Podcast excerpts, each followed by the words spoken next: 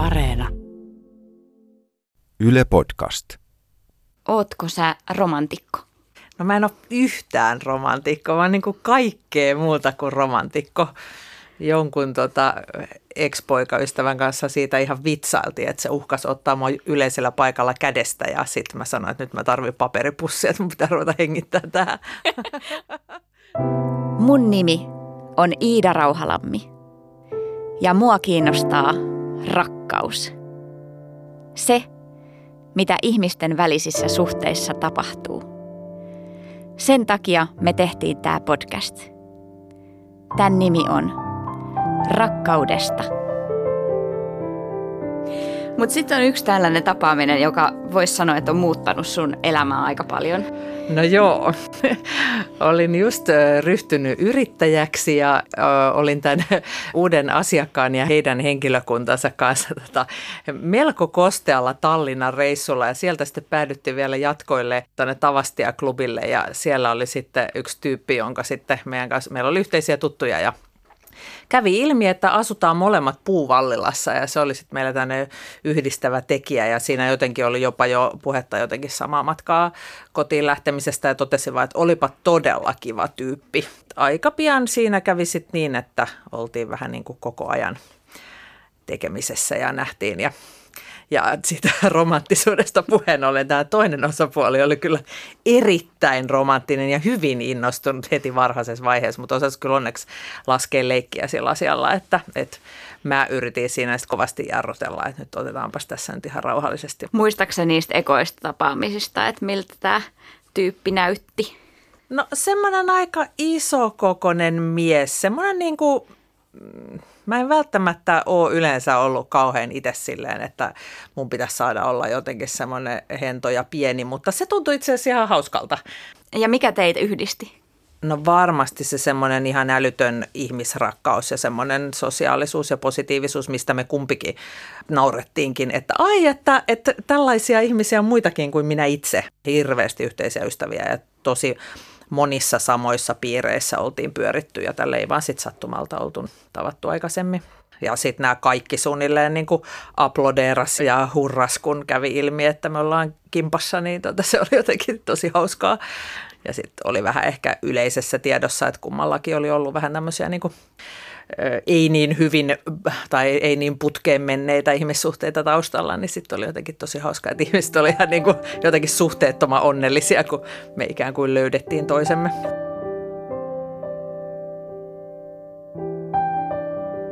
Sä olit ikään kuin käynyt sen läpi jo, että haluatko lapsia vai et aikaisemmin? Joo, siinä vaiheessa kun mä olin ehkä 30 25 tai jotain sitä luokkaa, no reilu 30 kuitenkin, niin mä rupesin miettimään, että nyt mun pitää niin kuin käydä tämä asia jollain tavalla läpi, että, että aionko mä nyt ruveta ö, jotenkin sitten vaikka itsekseni hankkimaan niitä, niitä lapsia, kun sellaista ainakaan mitenkään kauhean pätevää isäkandidaattia siinä ei niin kuin lähipiirissä näkynyt. Ja mun itse asiassa yksi ystävä ilmoittautui jonkunlaisen tämmöisen muumimukimenetelmän toiseksi osapuoleksi, jos mä olisin tullut siihen tulokseen, että mä haluan niin kuin itekseni ruveta sitä, sitä lasta hankkimaan ja en mä sitten siinä kohtaa ruvennut siihen, siihen toimintaan.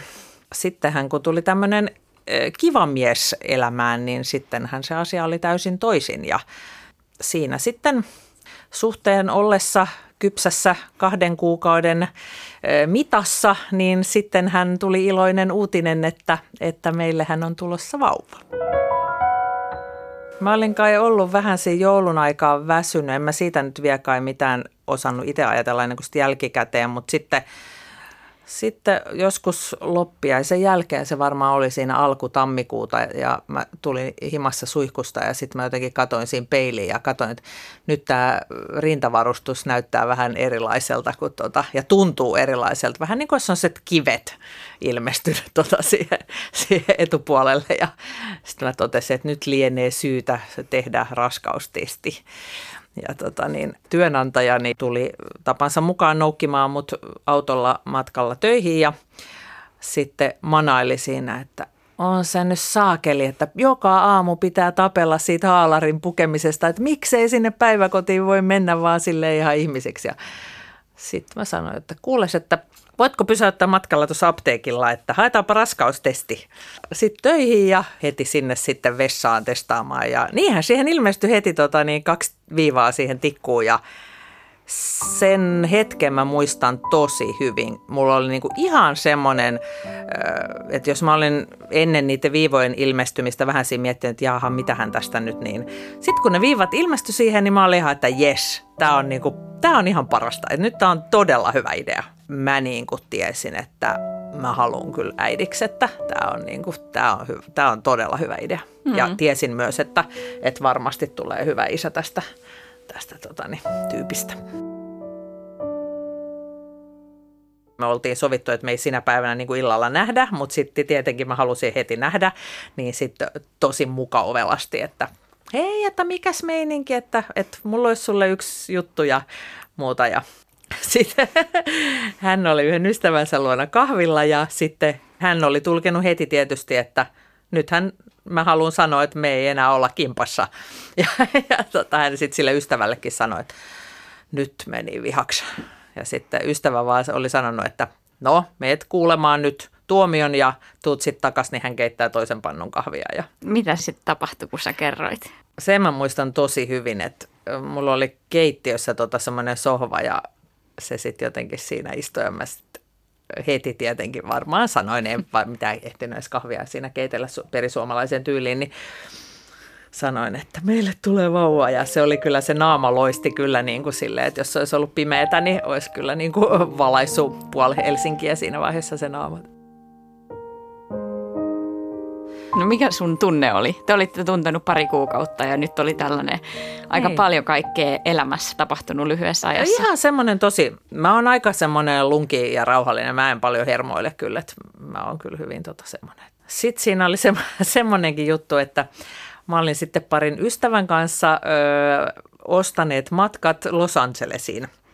Mä olin niin kuin nuorena kuunnellut niitä kaikkia losilaisia bändejä ja ja haaveillut, että joskus mä pääsen niihin kaikkiin rockiklubeihin bailaamaan ja, ja tota niin, sinne Sunset Stripille jo, johonkin Guns Rosesin jalanjäljille ja muuta. Ja sitten me oltiin siis ostettu ne matkat ja minä sitten raskaana, että eipä sinne sitten paljon bailattu. Ja se oli sitten raskaustestin plussaamisen jälkeen, niin se oli varmaan viikko sen jälkeen sitten, kun sinne reissuun lähdettiin ja ja tota, niin mäkin kävin siinä sitten vielä varhaisultrassa ja, ja näin, että tämä pikkutyyppi oli siinä vaiheessa neljä milliä pitkä. Ja mehän tietenkin sitten kaksi tämmöistä suulasta ihmistä, niin, niin mehän sitten kerrottiin niin kuin puolelle kavereista varmaan sitten jo perheille. Ja... Tapasitteko te siinä jo heti jommankumman vanhempia tai sukua, mitä joo, te kerroitte? Joo, sitten tota, äiti muistelee sitä vieläkin, kun mä kysyn puhelimessa, että istuksä. Ja sitten se meni istuun ja se, sitä rupesi kyllä itkettä, kyllä se oli tosi iloinen. Että tiedän, että salaa he olivat jo toivoneet, että, että ja varmaan vähän menettäneetkin sen toivon, että mä niitä lapsia itselleni saisin. Lapsen isän puolella, niin tota, ensimmäinen lapsen lapsi ja näin, niin hän kyllä flippasi ihan siis silleen, että kaiken näköiset ystävät sitten sovittiin jotenkin yhdessä, että kelle kerrotaan ja kyllä siellä oli, tosi moni oli ihan kyynelissä, että, että se oli jotenkin tosi hauskaa, että tuli semmoinen olo, että tässä on tosi paljon ihmisiä, jotka on tosi iloisia meidän puolesta. No sitten sä olit siellä losissa Mä olen aivan poikia. Niin kuin ihan siis silleen, että mä olisin vaan niin kuin nukkunut siellä hotellihuoneessa ja sitten vähän huono olo ja, ja tota, ei jaksa valvoa. Ja sitten mä muistan, että mä tälle tota, boyfriendille sitten ostin joku tennarit sieltä tuliaisiksi, niin siltä tuli jotenkin tosi kiva viesti sellainen, että, että jee, sulla on mulle vauva ja kengät. Onpa kivaa. Tuntuuko silloin, että olitte tosi onnellisia? Joo, kyllä mä tietysti vähän sitä, että kun me oltiin oltu niin vähän aikaa yhdessä, niin en mä niin kuin sillä tavalla ollut ihan varma, että, että tuleeko meistä nyt sitten, että ei me oltu mitenkään sovittu mitään yhdessä asumista puhuttu eikä mitään. Sitten vaan ajateltiin, mm. että katsellaan sitten, kun mä tuun sieltä reissusta, että Mm-mm. sitten aletaan tavallaan, että, että että lapseen kumpikin oli ihan täysin sitoutuneita. Niin, se varmaan myös yhdisti aika paljon se Joo. raskaus. Joo, ja sitten se oli jännä, se oli jotenkin, ei ollut yhtään semmoinen niin kuin apua, apua tai mitä tässä, tai niin kuin mitään siis sellaista, vaan ihan semmoinen, että joo, että tämähän on, näinhän tämän piti mennäkin. Toi on jotenkin ihailtavaa toi varmuus tai Joo. tollainen, mikä teillä on ollut heti. Joo, Ei mitään paniikkia. ei yhtään. Kahden viikon reissu meillä tota, oli siinä ja sittenhän me oltiin niin kuin lähössä jo kotiin, kun sitten tuli tekstiviesti tämän tota, miehen siskolta, että voitko soittaa. Ja sitten mä menin tota, vessaan ja panin oven kiinni, ettei noi mimmit herää ja soitin ja sitten hän minulle sitten joutui siinä puhelimessa kertomaan, että tämä mies on edellisenä yönä menehtynyt.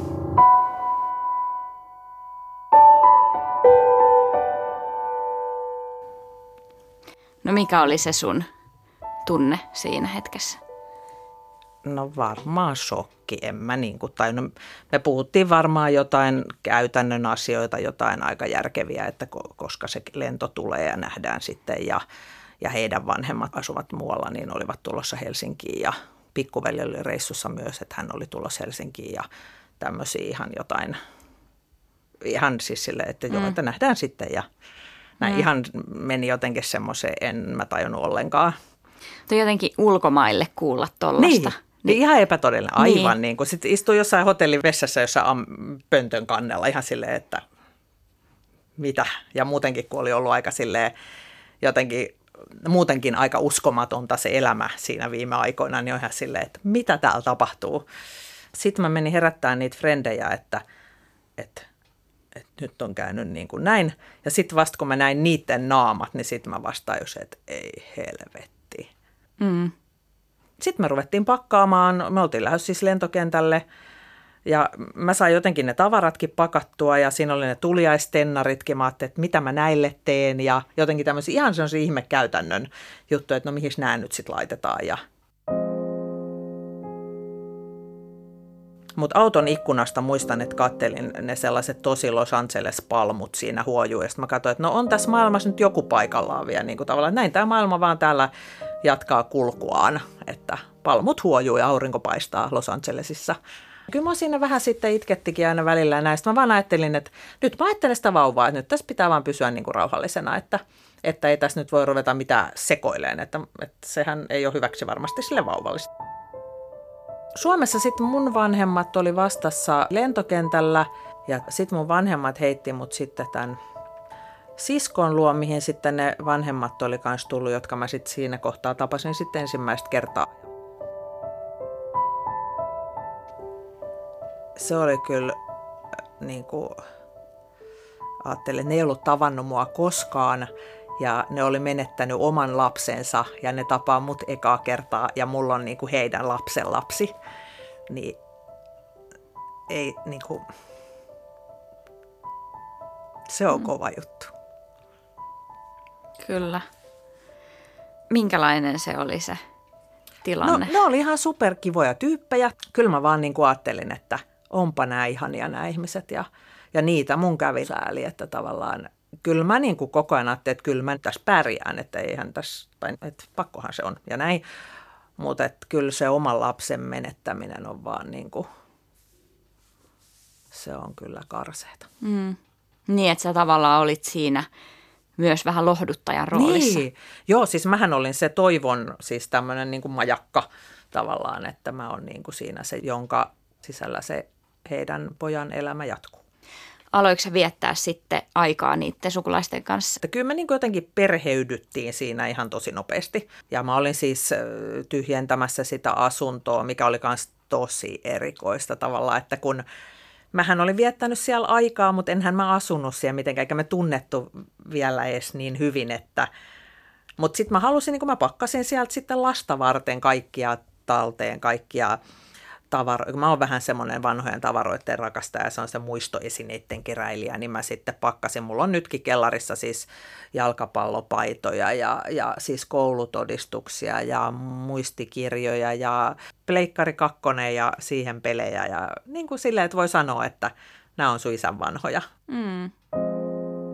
Pidettiin tosi isot hautajaiset sitten kun me lähdettiin käveleen ulos sieltä kirkosta, niin kyllä siitä niin kuin, kun tavallaan istui itse siellä aika edessä ja sitten näki niiden kaikkien ihmisten naamat siellä täpötäydessä kirkossa, niin kyllä se oli, kyllä se, siitä tuli kyllä iso itku siellä oli valokuvaa ja, ja me saatiin sitten niitä kuvia jälkikäteen, niin musta on siis semmoinen kuva, missä se arkku on niin kuin sit jo siinä autossa ja sitten mä pidän kättä siinä arkun päällä ja sitten siinä kohtaa, vaikka mä olin ihan tosi alkuvaiheessa raskaana, niin näkyy se raskaana oleva vatsa, niin se on kyllä aika dramaattinen kuva näin niin kuin omastakin mielestä jälkikäteen, että, mm. että Pelottiko sua, että mitä, mitä tapahtuu nyt, kun sä jäit yhtäkkiä yksin Joo, kyllä mä oon niin se raha-asia huoli. En mä siitä ollut huolissani, ettenkö mä sen lapsen kanssa pärjään. Niin kuin, että kyllähän sitä, niin kuin, mä mietin kaikkia sellaisia, että miten nykyaikana on jotenkin tehty epänormaalia siitä kuolemasta,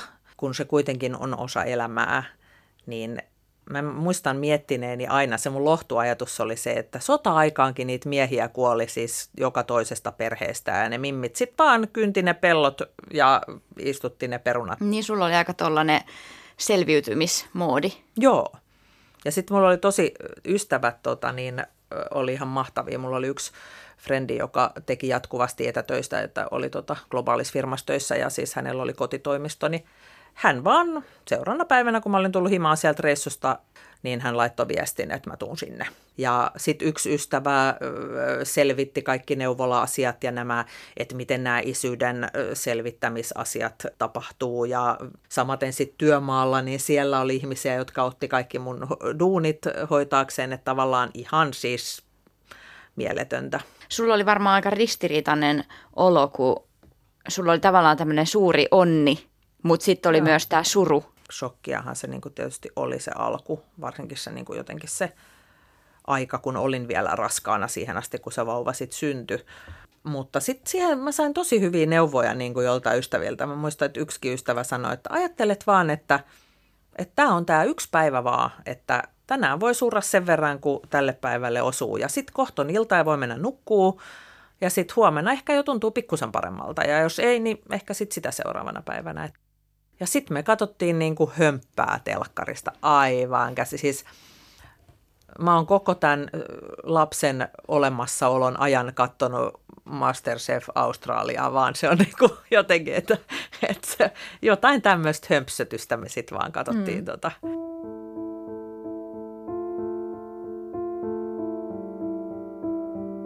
Sitten yksi, mikä mua niin kuin jotenkin suretti ja mikä tavallaan tietysti vieläkin on sellainen, mikä – mikä on, että, että kun piti kertoa omalle lapselle, että sun isä on kuollut, niin se oli kyllä tota sellainen, että sen olisin mieluummin jättänyt väliin kyllä. Mm. Vaikka tietysti se on hänelle ollut hyvin luonteva asia alusta asti ja tavallaan meillä on puhutaan, meillä puhutaan kuolemasta niin kuin näkkileivästä. Mä oon niin kuin halunnut tosi lapsen tahtisesti edetä siitä asiasta puhumisen kanssa, että hän saa sitten kaivata just sen verran ja sillä tavalla, kun hän itse kaipaa. Mm. On mulla vieläkin vähän niin kuin sellainen olo, että se on jollain tavalla läsnä ja niin kuin hengessä tavallaan niin kuin niissä kaikissa ihmisissä, joita hän jätti lapselleen perinnöksettä, että niissä sukulaisissa ja ystävissä ja, ja muutenkin ehkä jotenkin hengessä myöskin, niin tota, mm. tuntuu, että... No, tästä on nyt kuusi vuotta tästä kaikesta. Joo. Niin mitä sä ajattelet nyt? Mulla on vähän semmoinen olo niin kuin Mä olisin voittanut lotossa, että tavallaan kuinka läheltä piti, että mä en olisi koskaan mitään lasta saanutkaan, kun mä olin siis 40, kun Paavo syntyi. Niin miten läheltä piti, että mä en olisi sitä lasta saanutkaan ja miten onnellinen mä oon siitä joka päivä siitä lapsesta, että, että kyllä niin kuin siitä on niin paljon iloa ja miten kivaa meillä on ja mm. vähän se siisti. Tyyppi sanoi, että Parasta maailmassa tai elämässä on äiti ja äidistä tykkääminen. Voi ei. Niin.